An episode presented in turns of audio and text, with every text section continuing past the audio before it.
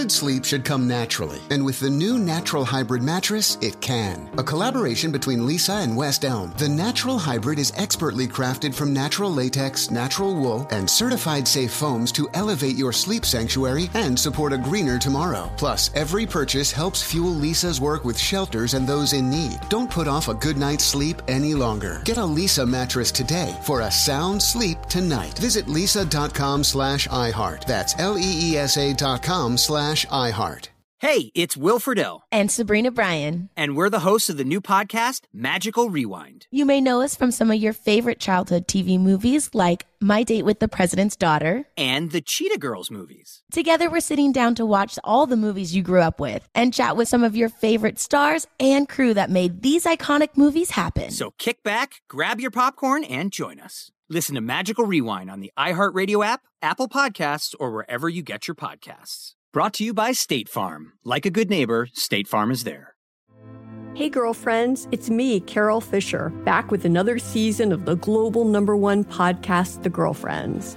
Last time, we investigated the murder of Gail Katz. This time, we're uncovering the identity of the woman who was buried in Gail's grave for a decade before she disappeared. Join me and the rest of the club as we tell her story. Listen to Season 2 of The Girlfriends, Our Lost Sister on the iHeartRadio app, Apple Podcasts, or wherever you get your podcasts. Please be advised this story contains adult content and graphic language. It's not justice at all to know that the respect that I had for these guys and what I thought they would produce for me and do for me, they did the complete opposite, and They made my pain worse, and they continued to do that by not admitting what they did and not just holding themselves accountable.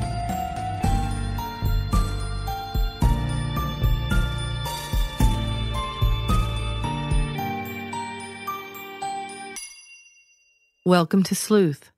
I'm Linda Sawyer. We hope you recognize our effort throughout this podcast to shine a light on just how justice is dispensed and determined in Orange County, California. With the checks and balances a platform like Sleuth has brought to bear on this subject, there is now a new DA in town. On November 6, the people of Orange County spoke and voted in new DA Todd Spitzer, who dethroned a 20-year incumbent in Tony Rackauckas. Mr. Spitzer won on a platform of cleaning up corruption in the Orange County DA's office. With that, we have invited a timely roundtable discussion welcoming back our trio of guests, which include Wozniak Defense Counsel Scott Sanders, victim advocate Paul Wilson, who lost his wife of 26 years to Mr. Sanders' client Scott Dekraai, and a 30-year award-winning veteran journalist Scott Moxley. Mr. Moxley, through his weekly Moxley Confidential, informs the public by consistently keeping an eye on the political and legal maneuvering taking place in the Orange County justice system. Welcome to Sleuth again, gentlemen, and thank you for being here today. Thank you. Thank you. For this past season of Sleuth, the focus has been on the Dan Wozniak case, because I believe Dan was not alone in committing the murders of Sam Hare and Julie Kibuishi, and I've shared with listeners my work in support of this theory.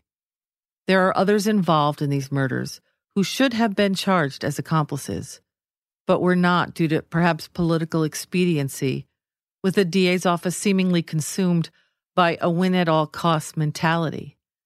So the narrative seemed to be, get the death penalty for Dan Wozniak, and the others will simply be summed up as collateral damage. Therefore, I wanted to invite all three of you gentlemen back to the program today, so each of you can discuss some of your concerning issues that your work has revealed regarding the shortcomings of the Orange County justice system. Not only you covering them, Mr. Moxley, but you experiencing them from a personal standpoint as a victim's family member, and, of course, Mr. Sanders experiencing it as a public defender in the county for over 26 years. So with that, let's talk about the election.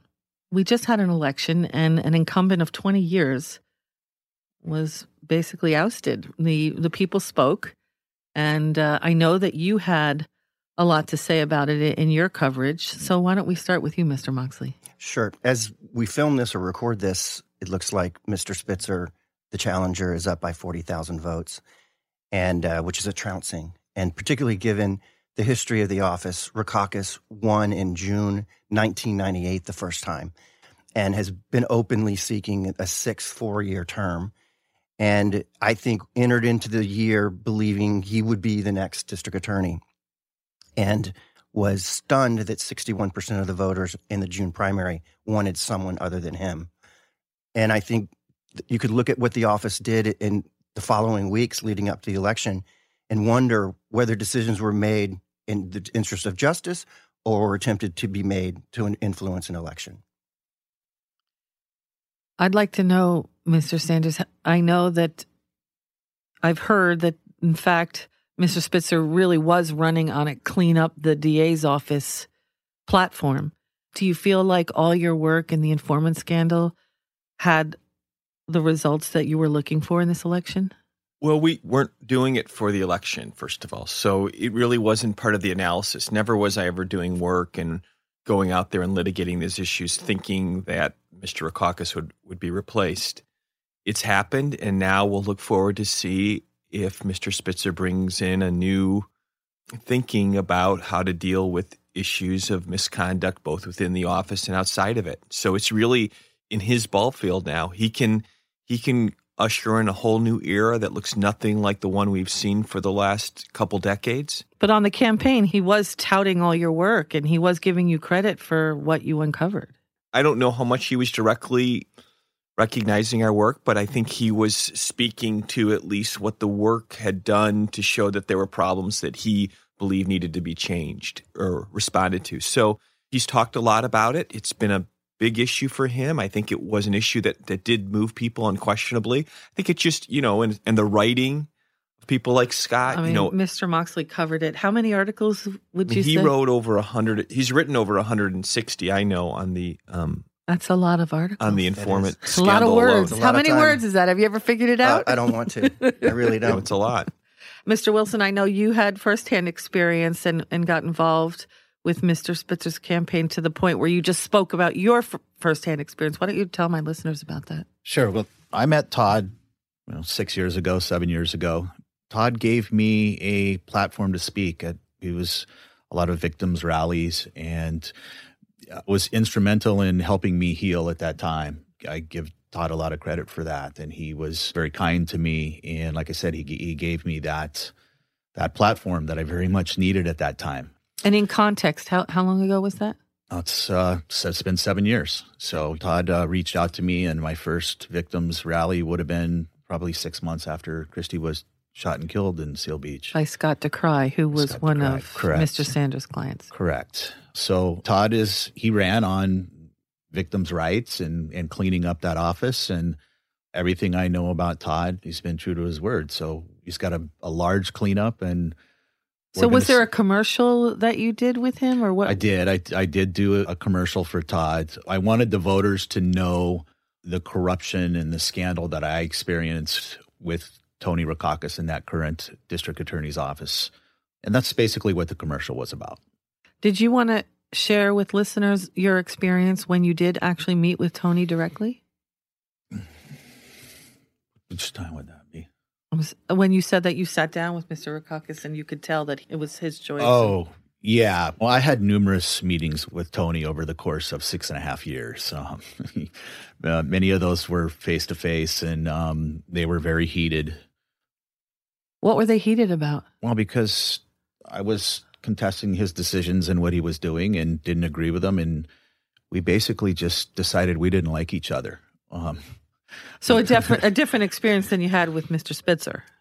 Completely different. But again, Todd's giving me a platform to speak on it as a victim. And Tony Rackauckas is out there cheating and lying to me and doing things that I don't agree with. So I held Tony accountable, and I knew he was lying and he was cheating, and he didn't like that very much. Do you have a sense, Mr. Moxley, of your readers, how they feel about perhaps this new administration? Was it just time? Tell me what, if anything, you're getting any feedback from your readers. OC Weekly's readership is 20 to 40 market, essentially. So it's younger people. And they're always suspicious of law enforcement, particularly political law enforcement.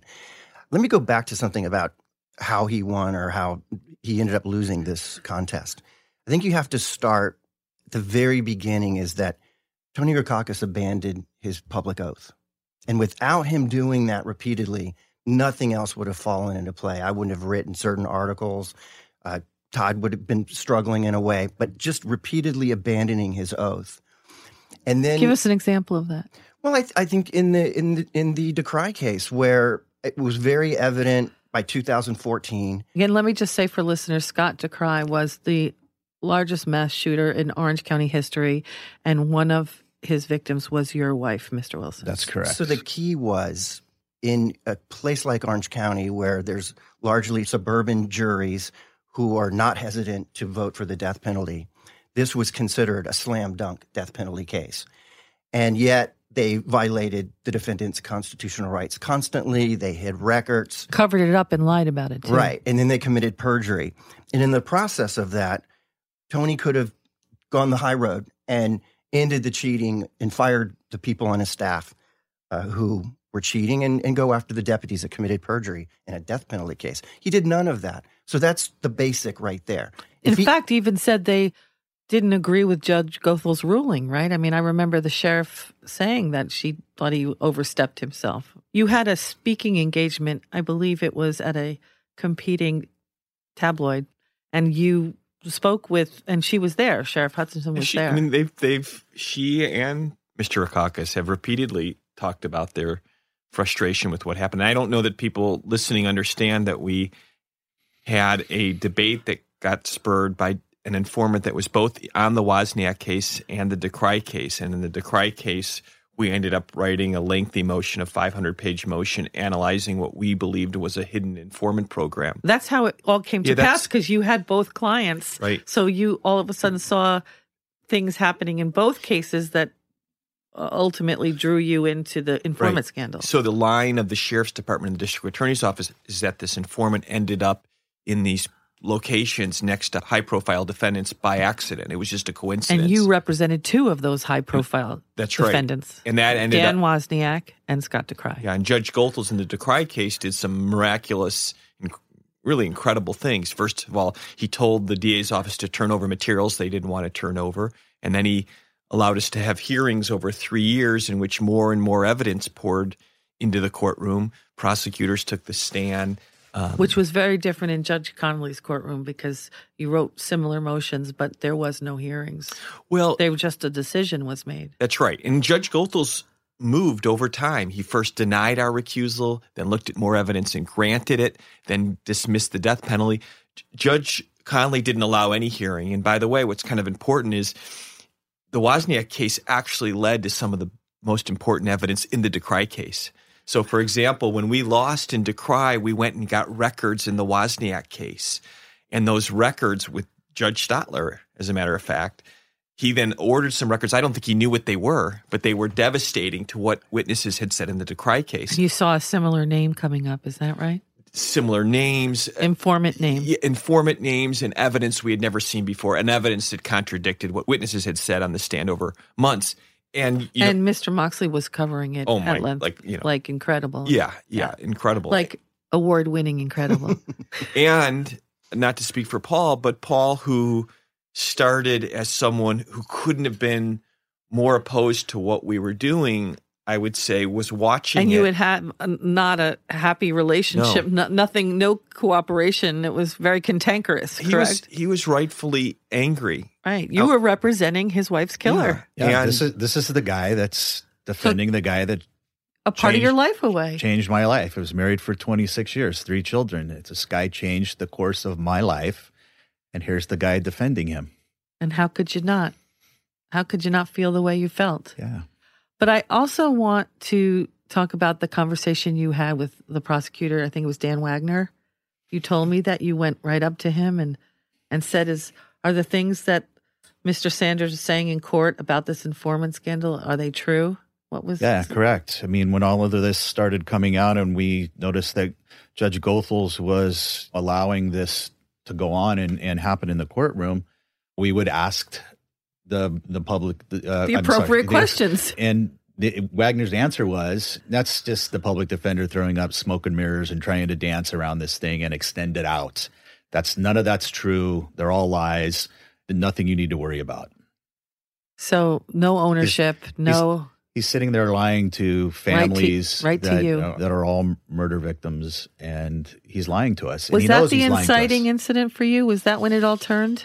Was already starting to turn. I think there was about year two, about 2015, maybe about 2015, that I started to see this thing unhinging and asking why. Why is it? This is a very simple case. Why is the judge allowing all this? Common sense has to tell you that there's a reason why. I mean, this is a very good judge, and he's allowing it. So something's not sitting right. Something's legitimate about what Mr. Sanders is discussing. Your listeners should know that in the early years of the case, the prosecutor's office went out on a PR mission to blame Mr. Sanders for all the delays in the case. As they did in Wozniak. And as it turned out, which Judge Goethals determined, it was actually the sheriff's department and the prosecutors that had delayed the whole time because they were hiding stuff that should have come in a lot earlier.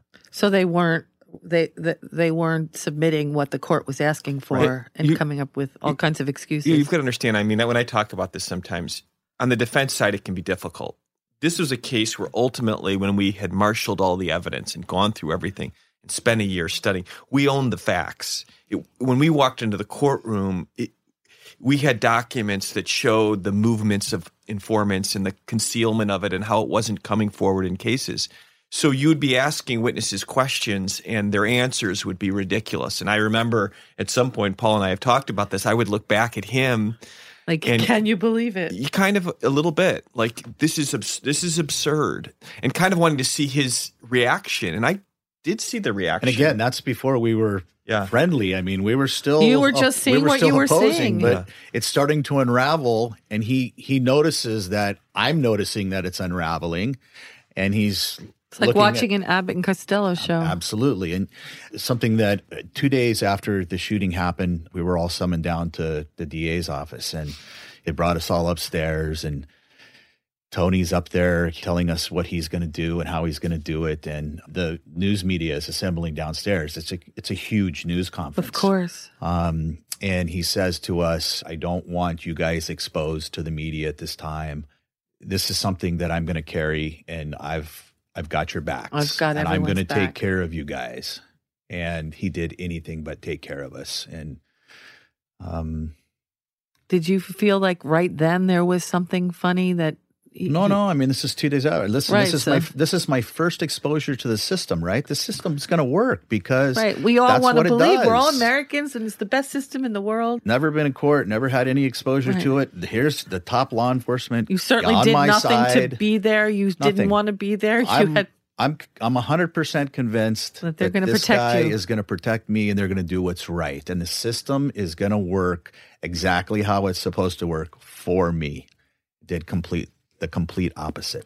I think that people don't realize sometimes is they think, well, if you uncover misconduct, it only helps defendants. Like somehow, yeah, they'll all, but all of this. But it's for society. Well, and also for victims. So the problem is if you're in a death penalty case and 20 years later, evidence that comes forward that could have been available 20 years earlier, that's when victims' lives get unraveled again. So cheating doesn't help on any side. And in reality here, if they would have played it straight from the beginning, they would have gotten the death penalty. They would have had a pretty good shot. Not that I would have ever wanted it. I would have always been opposed to it. But they could have done it clean from the beginning. And one of the great and terrible examples is that we are years into this litigation. The DA's office has been recused. And we discover a whole series of records called a special handling log that basically said that everything we had said way back in 2014 when we first filed the brief was accurate. If they had turned that over when they were supposed to, and they were required to because in 2013 they had an order to turn over all of these types of materials, they refused. If they had done that, Paul wouldn't have gone through this. None of it. It would have all right there been out. What would have happened? Tell us how. We would have dealt with all the informant issues right there. We would have understood what was the scope of the litigation. We would have realized it all. There wouldn't have been. But what would have been the downside for the DA's office to admit all of that? Let's say, you know, some stuff's DA's office, sometimes sheriff's office. Right. If the sheriff's office had admitted it. Why do you think they were afraid to say, okay, this happened, let's move on? Oh, because it's devastating. Because behind all this, unfortunately, is years of concealment. It's not just the Scott Dekraai case. So other cases would have unraveled, right? Yeah. Is that what you think, Mr. Moxley? A whole lot of cases? Absolutely. In January 2014, when Matt Murphy and Dan Wagner in the homicide unit received Scott's motion and Dekraai, I was with them. And they huddled around and they looked through it and they told me, and they trusted me at this point. I trusted them at that point. This is nothing. This is just wild stuff. But I could see the look on some of their faces of cringe. A little trepidation. And so it's a 500 and some page motion. And I remember on a Saturday going to a coffee shop thinking I'm going to speed read this puppy. And I get like 40 pages in. It's been like 4 hours because it's so dense. That's how much hard work went into that, to that brief. And you're talking about Mr. Sanders' the original brief. And I knew I just stopped. Was that the first document that revealed the informant scandal? Yes. And I knew this is going to take me forever to digest because there's so many names. And you didn't have any real professional relationship with Mr. Sanders at that point, I'd watched him in court. You knew of him. I knew of him. I'd watched him in court. And in fact, some of the people in the homicide unit had previously told me good things. They thought he was a really good lawyer. Is that so? It's true. And so eventually, when I felt I got a little bit more into it, I realized the issues are way beyond me that he's discussing in terms of all the informant games and the sheriff's department, the DA, that I requested a meeting. And we were hesitant about each other because he'd read my coverage of the Orange County District Office that I've written favorable stories about their homicide cases. So when we sat down, we didn't know exactly where we were going to go. All I wanted out of the meeting was one thing, that he would open up a channel that I could ask him questions. That was it. Just start with that. He was worried whether he could trust a reporter who was so close to everybody in the homicide unit. Thank goodness you went first. I was second after that. That's the article where he came with the cowboy hat and the zinc oxide on his nose. And you were afraid of the sunshine at that point. I had never really had any communications with reporters. Maybe once in a while somebody would ask me something, but this was really my first time I'd ever foray into the media. Yeah, and it's been developed. Most media don't say very nice things about your clients, so I could understand you not. That's right. Well, one of the remarkable things for me in terms of signals was after maybe a week or two where the DA's office had time to digest more about what was in the brief. There was a hearing in the Wozniak case with Murphy, and Matt was walking behind him pacing and standing right behind him, and I was sitting in the back. And you hadn't seen that kind of behavior before. I hadn't seen that from him that I could remember, but what the difference was, Scott swiveled around in the defense chair and just stared up at him. It wasn't frowning, or it just he was digesting like. You could see he's just but he spun around everywhere. But he wasn't afraid. He wasn't afraid, and that was the signal. I was like, because one of my pet peeve covering court for so long is I hate lazy lawyers, you know? And I was like, oh, this guy is ready to fight. And he wasn't over the top. It was just— You hate lazy journalists, too. I do. But I've seen so many. Matt is an impressive courtroom figure. And I've seen many defense lawyers just crumble around him. And for Scott Sanders to spin around and follow him like, I'm not afraid of you. I'm not afraid of you on this. And it was a turning point for me that I have to pay attention. I have to learn more. And thankfully, my company allowed me to drop covering other things to spend more time kind of digesting this and learning the issues. And they were tough at first. The Messiah rules and when the cops can talk to you or not, and that sort of thing. It was a learning experience. It took years to kind of feel like I understood it appropriately, but it all began there with them telling me I couldn't trust Scott, but me seeing a signal of him ready to fight. And then he slowly opened up and helped me understand what was in his motion and why he put it in. Do you feel satisfaction, anybody could answer this, with the election results? Well, my friends joke with me that as an investigative journalist, it's better to have Tony Rackauckas in there because he's just a scandal machine. So I laugh at that. I think I've told you that before. Yeah. And I mean, I've known Todd Spitzer and Tony Rackauckas since the late 90s, maybe. Well, I've known Todd since 1995. Tell my listeners a little bit about Todd Spitzer's background. Well, Todd has been on a school board. He's been a county supervisor twice. He's been termed out at the state assembly. He's had a radio show on KFI many years ago, or at least he was a producer or something like that. He's been a reserve, a Los Angeles Police Department officer.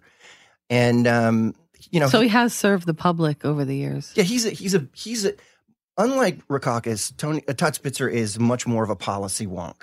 He gets into the nitty gritty of why you have to do something right. Rackauckas is more, my friend's calling on the phone that needs help. Maybe a case doesn't get filed. For example, one of the first indicators for me about Tony Rackauckas was his office filed a complaint against George Arduous, who's a billionaire Newport Beach real estate developer. He has an apartment complex, massive, and he was refusing to give refunds to all these poor people, just systematically. That was in the complaint. Within like 45 minutes of it being filed officially in court with the timestamp, he had it yanked. Arduous was one of his campaign contributors, and that cleared the way for George Arduous to pass Senate confirmation to become U.S. ambassador to Spain. That's the type of thing that Todd has campaigned about, not just recently, but kind of fought against or argued against, that you can't have a system operating like that. And I can tell you that the prosecutors on that case were horrified that they'd worked on it for years and years, and for him to yank it for what they believe were political concerns was unacceptable. Do you think that with a new administration, the cleanup that Todd Spitzer promised to his constituents will indeed take place? I just am taking the perspective that that's a possibility, that he'll bring that in. I want to be positive about that. But this is what I would say. It's not going to be enough to just look forward and make sure that it doesn't happen in the future. There's issues to address here that are not going to just go away. And like what? Well, right now we have a phone call scandal. We have issues with regard to, and to say what that is, there's been calls that were recorded from inmates to their lawyers improperly, unquestionably. Those numbers have grown as recently. What do you mean improperly? Well, you're not allowed to record calls from inmates to their lawyers. It's strictly prohibited and has lots of legal implications. And they have been recorded. They have. And you know this for fact. Yes, this has been admitted. What do you mean admitted? This has been admitted by the telephone provider and by the sheriff's department. There's no question. Do you have the records of these phone calls? Yeah, it's not a disputed issue. It's been admitted by both entities. The numbers. So the sheriff's department admitted it? Yes, and they're at this point reluctantly. They took a long time, and I would say they absolutely concealed it for 3.5 years. So now they come forward and they have admissions of a very small number of calls. Originally, how did you come to realize this was happening? And it wasn't me. It was another lawyer by the name of Joel Garson who uncovered it in a case. Our office then has been leading an effort to bring it out in other cases. I have one of the cases that's involved, but they admitted 1,000 calls on Friday. We're talking here on the Tuesday. On Friday, they've admitted now that the calls may be vastly greater. We think the numbers are more like in excess of 200,000 calls, and we think there's lots of logic supporting that. And lots of cover-up on it. So that's not going to go away, and he has to handle issues like that. There's also the issue of the people that were involved in the informant scandal have moved to the streets. So if you were a deputy working in the jail, and you then were part of what you uncovered. You were part of it, that's supposed to follow you your whole career. If you made the decision to engage in governmental misconduct and concealment of that, then that should follow you. So when you take the witness stand, you get to be questioned about that. It does not look like there's been any disclosures of that in cases. And so that's another issue we've raised. But so that's going to be the issue for Mr. Spitzer. I think there's a really good chance he's going to say, I don't want cheating to take place. I'm hoping that's the case.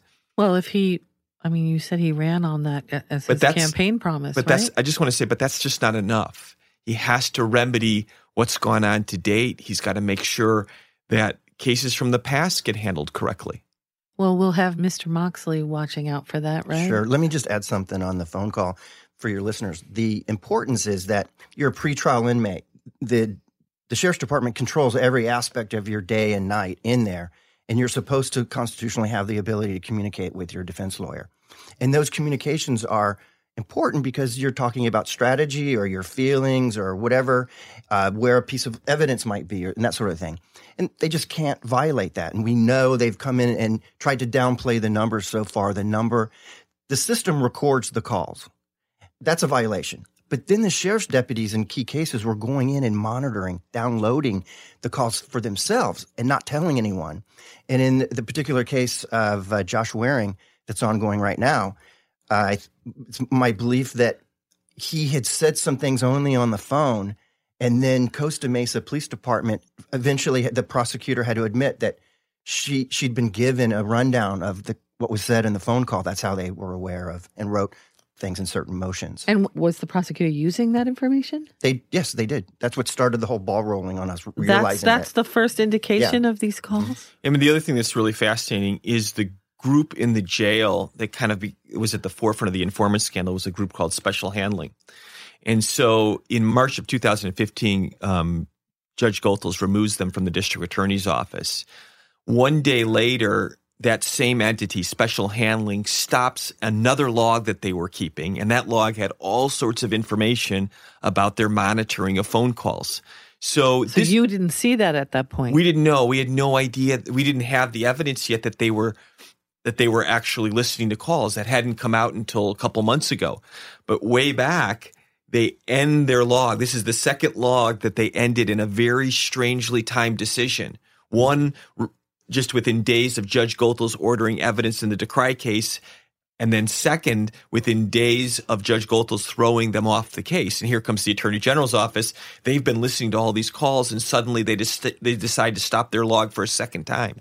So that's just one piece. You know, they turned over documents that are ridiculous, where you've got 1,300 law offices you're calling, and there's 5-week periods where they're claiming there's not a single call made to a lawyer's office. It's absurd stuff. And so when you engage in that kind of conduct repeatedly, and we've gone through this through our litigation and through this litigation, what do you do with the sheriff's department that keeps behaving like this? Well, here comes Mr. Spitzer, and you have to hope it's to the rescue, but that's a tall order. And how do you feel? Because for so long you said your relationship with the DA's office was a positive one, right? Sure. Where you never saw any of this. I had no idea. I'd watched certain battles litigate out, and I wasn't aware. I knew that there were trouble with certain prosecutors. I mean, one, for example, was tipping off the organized crime about raids that were on the way.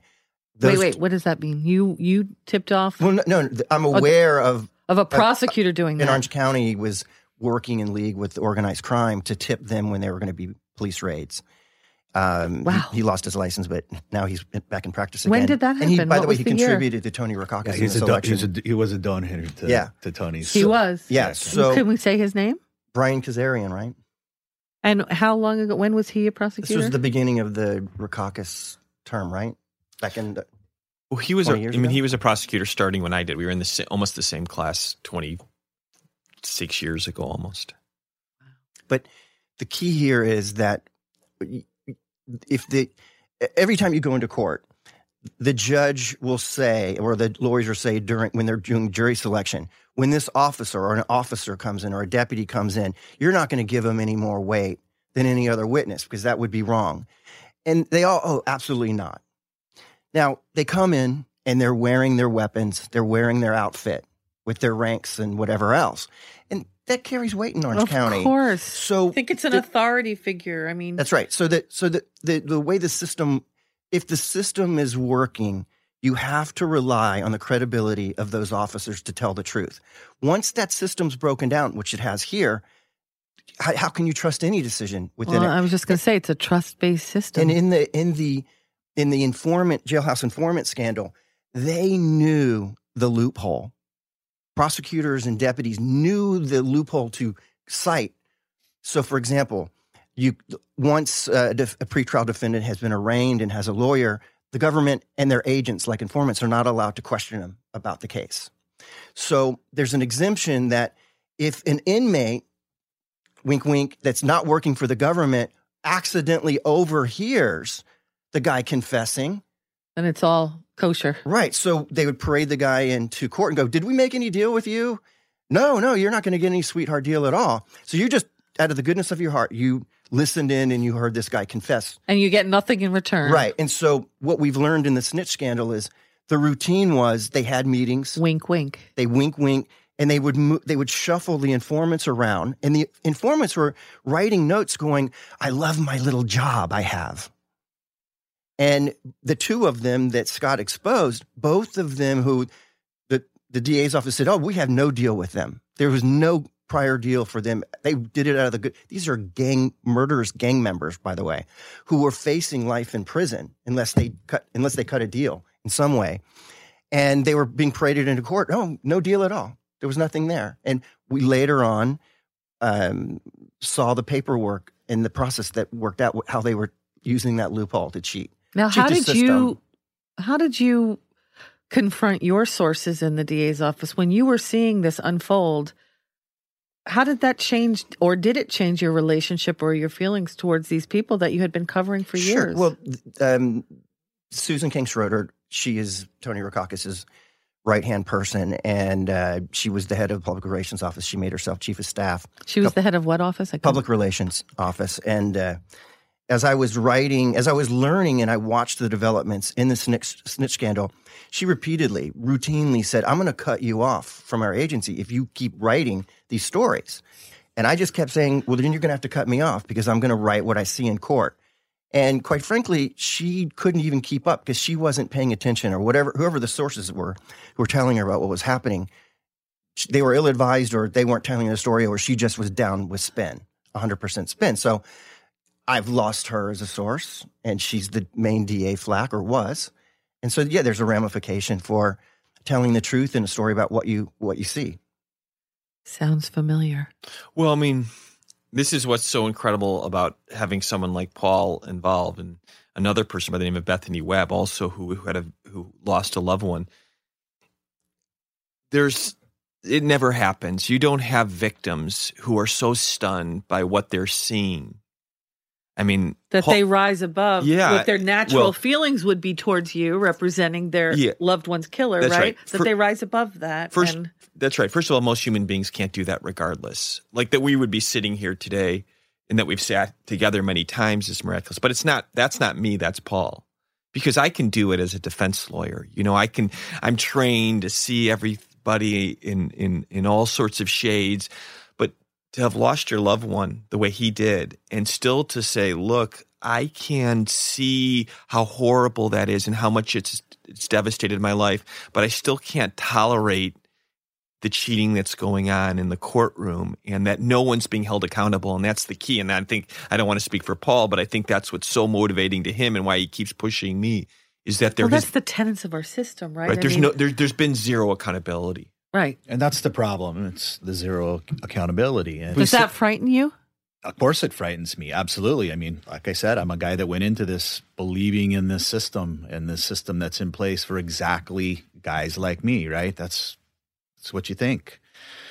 As we sit here today, I'm still very pro-police, pro-law enforcement, and I believe that there's more good being done than there is bad. Unfortunately, I got put in with the bad, and I had to experience. And through that experience, look at these guys took almost 7 years of my life and like Scott said earlier, the only reason I was going back to court is because they got caught cheating. They got caught breaking the law. And that extended the time I had to go to court. And so you no longer looked at it as Scott Sanders' fault. You looked at it as the DA. Right, obviously. And I mean, can't tell you what it's like sitting 10 feet away from the guy that has changed the course of your life. It drains. Us how it feels. It takes everything out of your soul. I would leave court that day and just have to go home and close up my house and just sit there and be alone, because it just takes everything out of you. It's hard to understand unless you're there. Actually, Steve Hare had a very similar conversation with me about that with Dan Wozniak. He says, you just can't imagine. It's mentally and physically excruciating and draining. And the fact that I only had to do that because these guys got caught cheating, they need to be held accountable. And they, as far as I'm concerned, Scott and I, we're going to work to get these guys, they're going to be held accountable. So you're angry. Of course I'm angry. I mean, these guys lied to me. It's difficult. I had a son in high school going through his senior year when this all happened. He was getting looked at by colleges, and there was so much to juggle, and the fact that these guys were just using me as a pawn and playing with me and lying to me, and they knew exactly what they were doing. It's unacceptable to me, and I'm not going to allow it to happen. And it's, at some point, somewhere along the line, those bad guys are going to have to be held accountable. I mean, you've got to understand, Paul's gone and spoken to the Attorney General's office himself and asked for answers, because in 2015, they announced, we're going to do an investigation of what the Sheriff's Department did. It was obvious cover-up. Judge Goethals called out the perjury in written rulings, and it's undebatable perjury. And there's plenty of evidence. We're 3.5 years later, not a peep from them, not a word. Tell me what's going on with the Department of Justice and the Attorney General investigations. I think, as Scott was saying earlier, the delay, the 3.5 year delay with nothing to show for it. In May, I believe, the California Attorney General, who's supposedly independently investigating corruption in the Orange County Sheriff's Department, held a campaign stunt press conference with the candidate that's trying to replace and did replace Sheriff Hutchins. So to pose in front of the media right before an election tells us what— doesn't send the right message. Right. You're not going to do that if you're going to hold these people accountable. Right. Plus, standing right behind him is one of the lead investigators in this, who's also one of the very prominent figures in the whole snitch scandal arena. Who was that? William Baker was one of the people who's been investigating and supposedly on the inside level trying to determine who's responsible. But that investigation that Becerra came to speak at and speak about with Don Barnes, the newly elected sheriff, was an investigation that's led by one of the primary people from the snitch scandal. So a fellow by the name of Jonathan Larson, all through the snitch scandal, in the heart of it, in the heart of not turning over records, they chose him, of all people, to be their lead investigator in this very important Mexican mafia investigation. So if you're us looking at this, you think— but did he take the stand? Did he lie? He took the stand. He testified. He covered up. He gave two testimony in two different cases. He never revealed for years that there was an informant program. So he's a guy that you would think, well, we just move him to the side. Why would they put him in charge of investigating? Why? Because they're not afraid at all. They have no fear of the Attorney General's office. Because there's nobody that's holding anybody accountable. This is one of the things when I met with the DOJ, I made very clear to them that what's happening in Orange County, they're laughing at you guys. They operate as they want to, when they want to, how they want to. They're laughing at you. They don't care what you have to say about it. They don't care what you think or what you'll do. They're laughing at you. And what was their response? A number of people at the DOJ, yeah. The California Department of Justice. So there's— what was the response? Their response was, we're not here to give you responses. We're here to listen to you, Mr. Wilson. Wow. How do you feel about that, Mr. Murphy? That doesn't make me happy because the system's not working. And it goes back to, it's been obvious perjury. There's been obvious destruction of records. Even their own records show that they've destroyed evidence, and nothing's happened.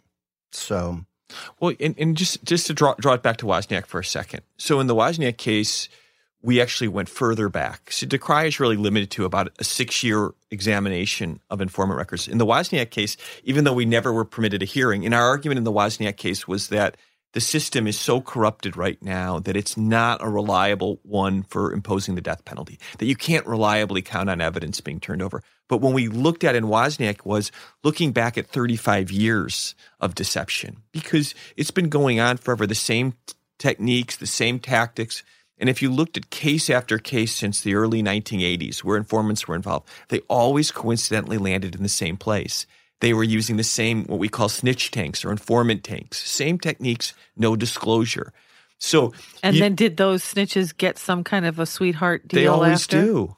They always do. They come in and their line is, "I'm doing it out of a moral obligation." That's what Fernando Perez said in the Wozniak and Dekraai cases. That's what Oscar Moriel did in every case. Now, Matt did give you the letter from Fernando, right? There's no disclosure issue in terms of Matt Murphy failing to turn over discovery, and we never argued that he failed to turn over discovery on that level. We did argue that the sheriff's department didn't turn over materials, and they didn't. In fact, after we lost in the Wozniak case was when we got this special handling log that included details about the contacts with special handling and Fernando Perez to get statements. That's almost undeniable. I mean, and also, wasn't the mail order request from Detective Morales discovered at that point? Right. That was discovered afterwards as well. After the trial was completed. That's the trial was completed. So after Wozniak was completed was when we got in subsequent litigation this key document that has so much about what everyone had been denying up to that point. So really, you weren't given everything in discovery. We weren't giving everything, and I've always said this.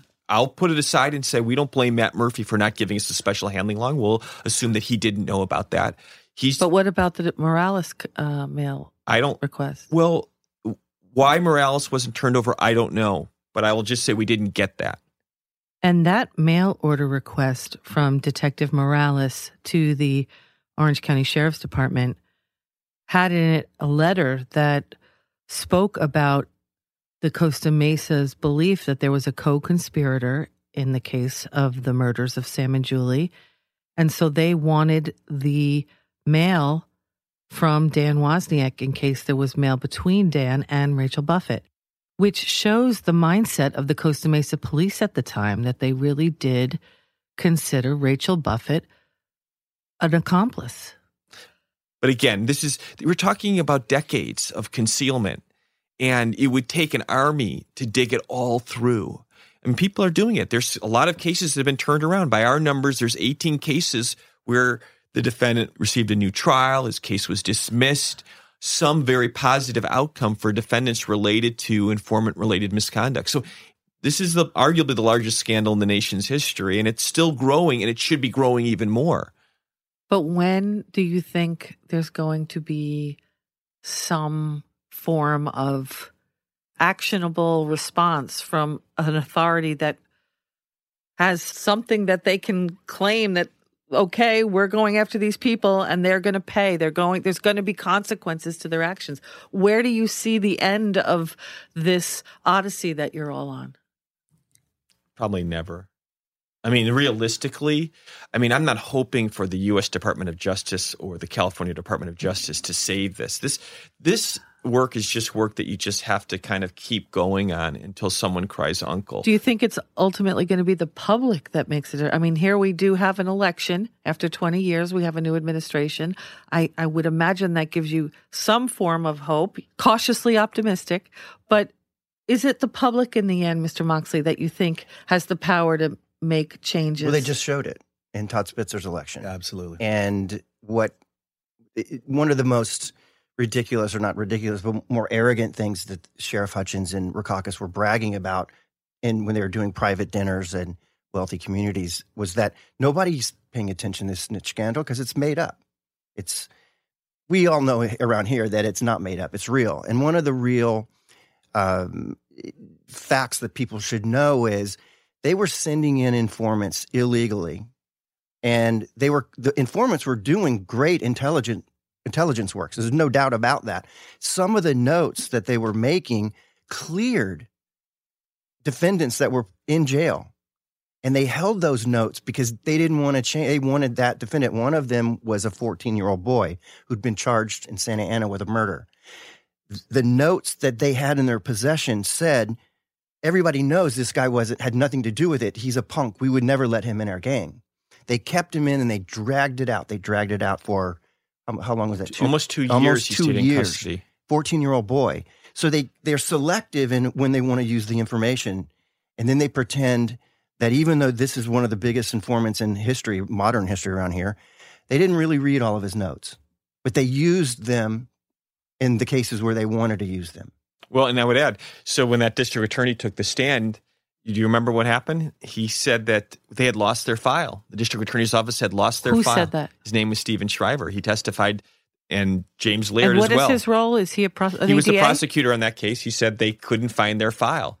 The Santa Ana Police Department officer said, oh, it was all in the hands of the district attorney's office. The district attorney's office said, we can't find our file. But it, just as Scott Moxley just said, those notes are a great indication of the mentality. And I've sometimes, when I talk about this case, compare it. The guy who was making these comments to the informant named Oscar Moriel is not a great guy. But he at least had the moral decency to know that some kid who didn't do a crime shouldn't go down for it. The folks who got the notes decided the better route was to keep it to themselves because they had a better sense of justice. And so when people are playing on those levels and that type of mindset, you imagine the damage they're doing in this context and so many other contexts. Again, I always say this, if you're cheating with informants who are the most dangerous witness in the system, everybody knows this, right? They're super motivated. They'll say anything. They're a half ounce away from being a car salesman. They're incredibly skilled. I had a difficult time questioning them because they're really talented often. But if you're a district attorney's office and you're willing to play with evidence or the sheriff's department or hold back things, what will you do on other cases? Right? Because those are easy. You just turn over everything on an informant. You put it out in front of the jury and let them make a call. But for years here, decades, I would say, that hasn't happened. So it's not, and this is why the argument I made on the Wozniak case, in a culture that allows that, you don't get to have the death penalty. That's my argument. And that's one that, didn't work, but we'll see what happens down the road. But it's frightening to me to think about what else is out there that we won't ever touch when you see this type of conduct, because I never saw, I've spent most of my last 5 years of my life studying these issues, and I never found something that was helpful to a defendant from an informant that was disclosed. I never found it. Wow. And in the case of Oscar Moriel, this is a guy who walked down the street with his buddies shooting at people on their porches and didn't care. So he's technically a serial killer, and I think he admitted how many on the witness stand? 5. He admitted 5, but he can't know because he's shooting as he's walking down the street at night with his buddies. He's doing this all the time. This is who Tony Rackauckas and the sheriff's department put their faith in as he's facing a life sentence. And as far as in the Scott Dekraai case you're talking about, he testified in 3 cases with 9 defendants looking at life. He ended up testifying in the Scott Dekraai case and having to answer some of those questions. And this is one of So you're saying they used him as a credible witness. Right. Yeah, they pretended they didn't have a deal with him, but he got a sweetheart deal recently. I mean, Scott wrote a number of stories about Oscar Moriel and the lunacy of this, right? True serial killer. If you go out 5 times to do shootings, isn't that the very definition of a serial killer? You don't become less of one because you're a gang member. Or a mass shooter. Right. Then he goes up and I don't know if you've ever heard the recordings that were concealed in which he said, I can make my memories better if you give me a better deal. Didn't make it into any of his cases. And those things can be found online. Just terrible things. And he gets rewarded because you did a deal with the devil and you can't get out. Okay. I think one of the reasons that the prosecutors loved using someone like Oscar Moriel, grew up in a high crime area as a serial killer, you wouldn't want to be around him, is that this is actually a remarkable person. I wrote this a couple times after watching him for hours in court. He is brilliant. He outraces me by 1,000,000,000% by his brain function. The federal government used him in a Mexican mafia case. And he was answering questions before they came out of the federal prosecutor's mouth repeatedly. He knew what the questions should have been, and he actually, don't you want to ask me this? That's how smart and slick this guy is. He could have been the best auto dealer salesperson at Fletcher Jones. Or a politician. Whatever, but this guy would sales. This guy could sell you anything. And the battle he gave with Scott at one point, he was able to defend off for hours, but eventually Scott got him because it was hours and hours of him grilling him. But few people can hold up to that. But a person like Oscar Moriel, everything is he'll tell you what you want to hear. In other words, he's a great salesman. And this is what's the problem. So he's so good. I had all the tools in the end because of this crazy situation in a death penalty case where Judge Goethals made a miraculous ruling. We learned all these things about him. But when he was in trial with those defendants with their lives on the line, they didn't have those tools. They didn't have the evidence to show he was lying. I had it in some crazy litigation that nobody could have guessed in 100 years. But how's that fairness when people are in trial for their lives and The prosecutor's office turns over 4 pages of his 200 pages of notes, which they did in cases, or don't disclose his relationship. So you can't take him apart. Hey, Mr. Moriel, here's this and this and this. That's what you need. That's why I always say it wasn't that my litigation in the Dekraai case was particularly good. I had it all. It didn't take the headiest guy to do this. In the end, we'd accumulated all the materials, and we could play things for him that made him ultimately give. And as Scott said, it took a long time. And finally, he relented, and then he started to talk proudly about his shootings in the neighborhood and how he walked in. But it was hard, and those other people didn't have it, and that's the key. The key to the fairness is you've got to have the evidence that you're entitled to have so you can question witnesses effectively. I mean, that's the foundation of our system. Yeah, it's and you know, that's again, I come back to Paul, that Paul sees these things in a way that few victims can see it.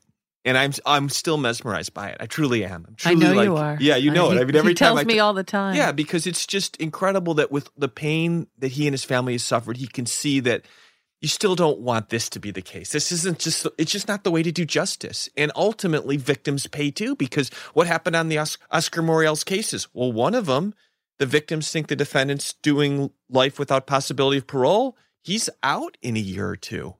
You know, for whatever you think of this, that's a disaster, right? That's a disaster. Now, maybe he deserved to be acquitted, but the victims, they would have said, why don't you just give him the evidence the first time and we'll litigate it the right way, or don't use him because he's unreliable. But it's never good for victims either if 10 years down the road or 15 years down the road, you're learning of evidence that should have been given over earlier. It turns your life upside down a second time. Well, that's what I've been saying, and I think I've shared with you, Mr. Moxley, like, I don't understand in the case of Wozniak. He had it all, right? He had a confession, he had the murder weapon, he had the treasure trove of evidence, as he likes to say. He didn't have to frame Rachel the way he did, and it seemed to me like there's a sense, and correct me if you think I'm wrong, but I feel like in the case of the Orange County District Attorney's Office, there's a sense of that they cherry pick justice, who gets justice and who doesn't. I'd love to hear your reaction to that, but that's someone who has come into town and covered this trial in this case for 3 years. I don't know the history the way Mr. Moxley does, or certainly you, Mr. Sanders. And I can't speak on behalf of how you feel, Paul, but that's my impression. It might be cherry picking, but I think one of the things that I learned about particularly after these Wozniak and Dekraai cases is that they really weren't focused on them to target them for cheating. They were just cheating against everybody anytime they wanted. They were doing, as they called them, capers all the time against inmates. And this is what they just routinely do. They were operating in secret. They had no management accountability. They were coming into court. They were committing perjury about what they'd done. They were above the law. And it just, through Scott's work here, it just got exposed that they took the easiest slam dunk death penalty case and botched it. That's the embarrassment that Tony Rackauckas and Sheriff Hutchins have to live with. And I keep asking, how is that justice for the victims' families? I mean, I think you could speak best. It's not justice at all. It's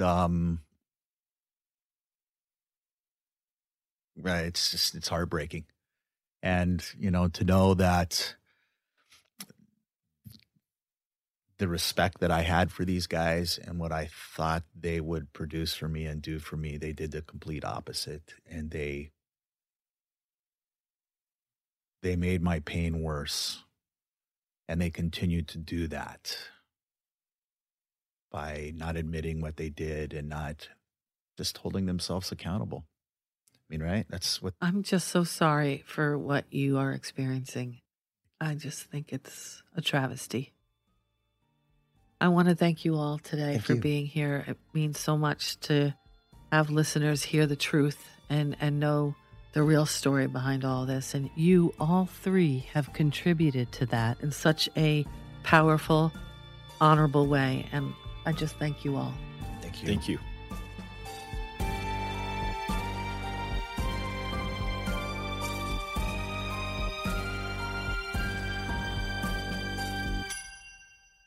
On our remaining episodes of Sleuth, you can expect to hear from sources who will identify the full extent of others who helped Daniel Wozniak in the murders of Sam Hare and Julie Kibuishi.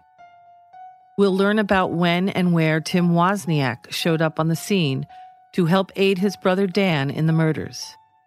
And then there is Rachel's brother, Noah Buffett. What and how much did Noah know at the time of the murders? Finally, you will hear from a couple of explosive surprise guests, which will round out our season, ending with a live call-in finale episode. A finale where all our Sleuth listeners have a chance to talk to me directly with any questions, criticisms, or suggestions for our team as we head into the new year with an all-new Season 2. Stay with us as we share all that's left of our work for this season of Sleuth. And know you can find us with the latest Sleuth news at facebook.com/Sleuth Podcast. If you enjoyed this episode of Sleuth, share it with a friend. And be sure to leave a rating or review. Follow Sleuth on iHeartRadio or subscribe wherever you listen to podcasts so that you never miss an episode. Tired of restless nights?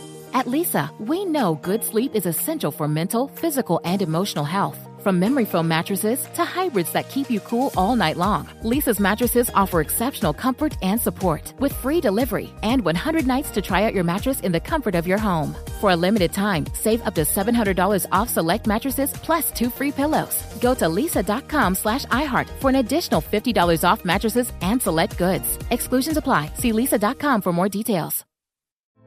Hey, girlfriends, it's me, Carol Fisher, back with another season of the global #1 podcast, The Girlfriends.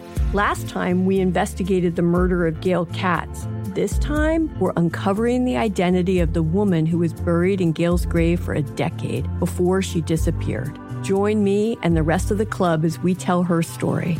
Listen to Season 2 of The Girlfriends, Our Lost Sister on the iHeartRadio app, Apple Podcasts, or wherever you get your podcasts. Hi, guys. Nancy Grace here, host of podcast Crime Stories with Nancy Grace. I've dedicated my life to fighting crime and helping crime victims. For a decade, I prosecuted violent felonies. Every day is a mission. Every day is a chance to stop crime and keep one more person safe. Listen to Crime Stories with Nancy Grace on the iHeartRadio app, Apple Podcasts, or wherever you get your podcast.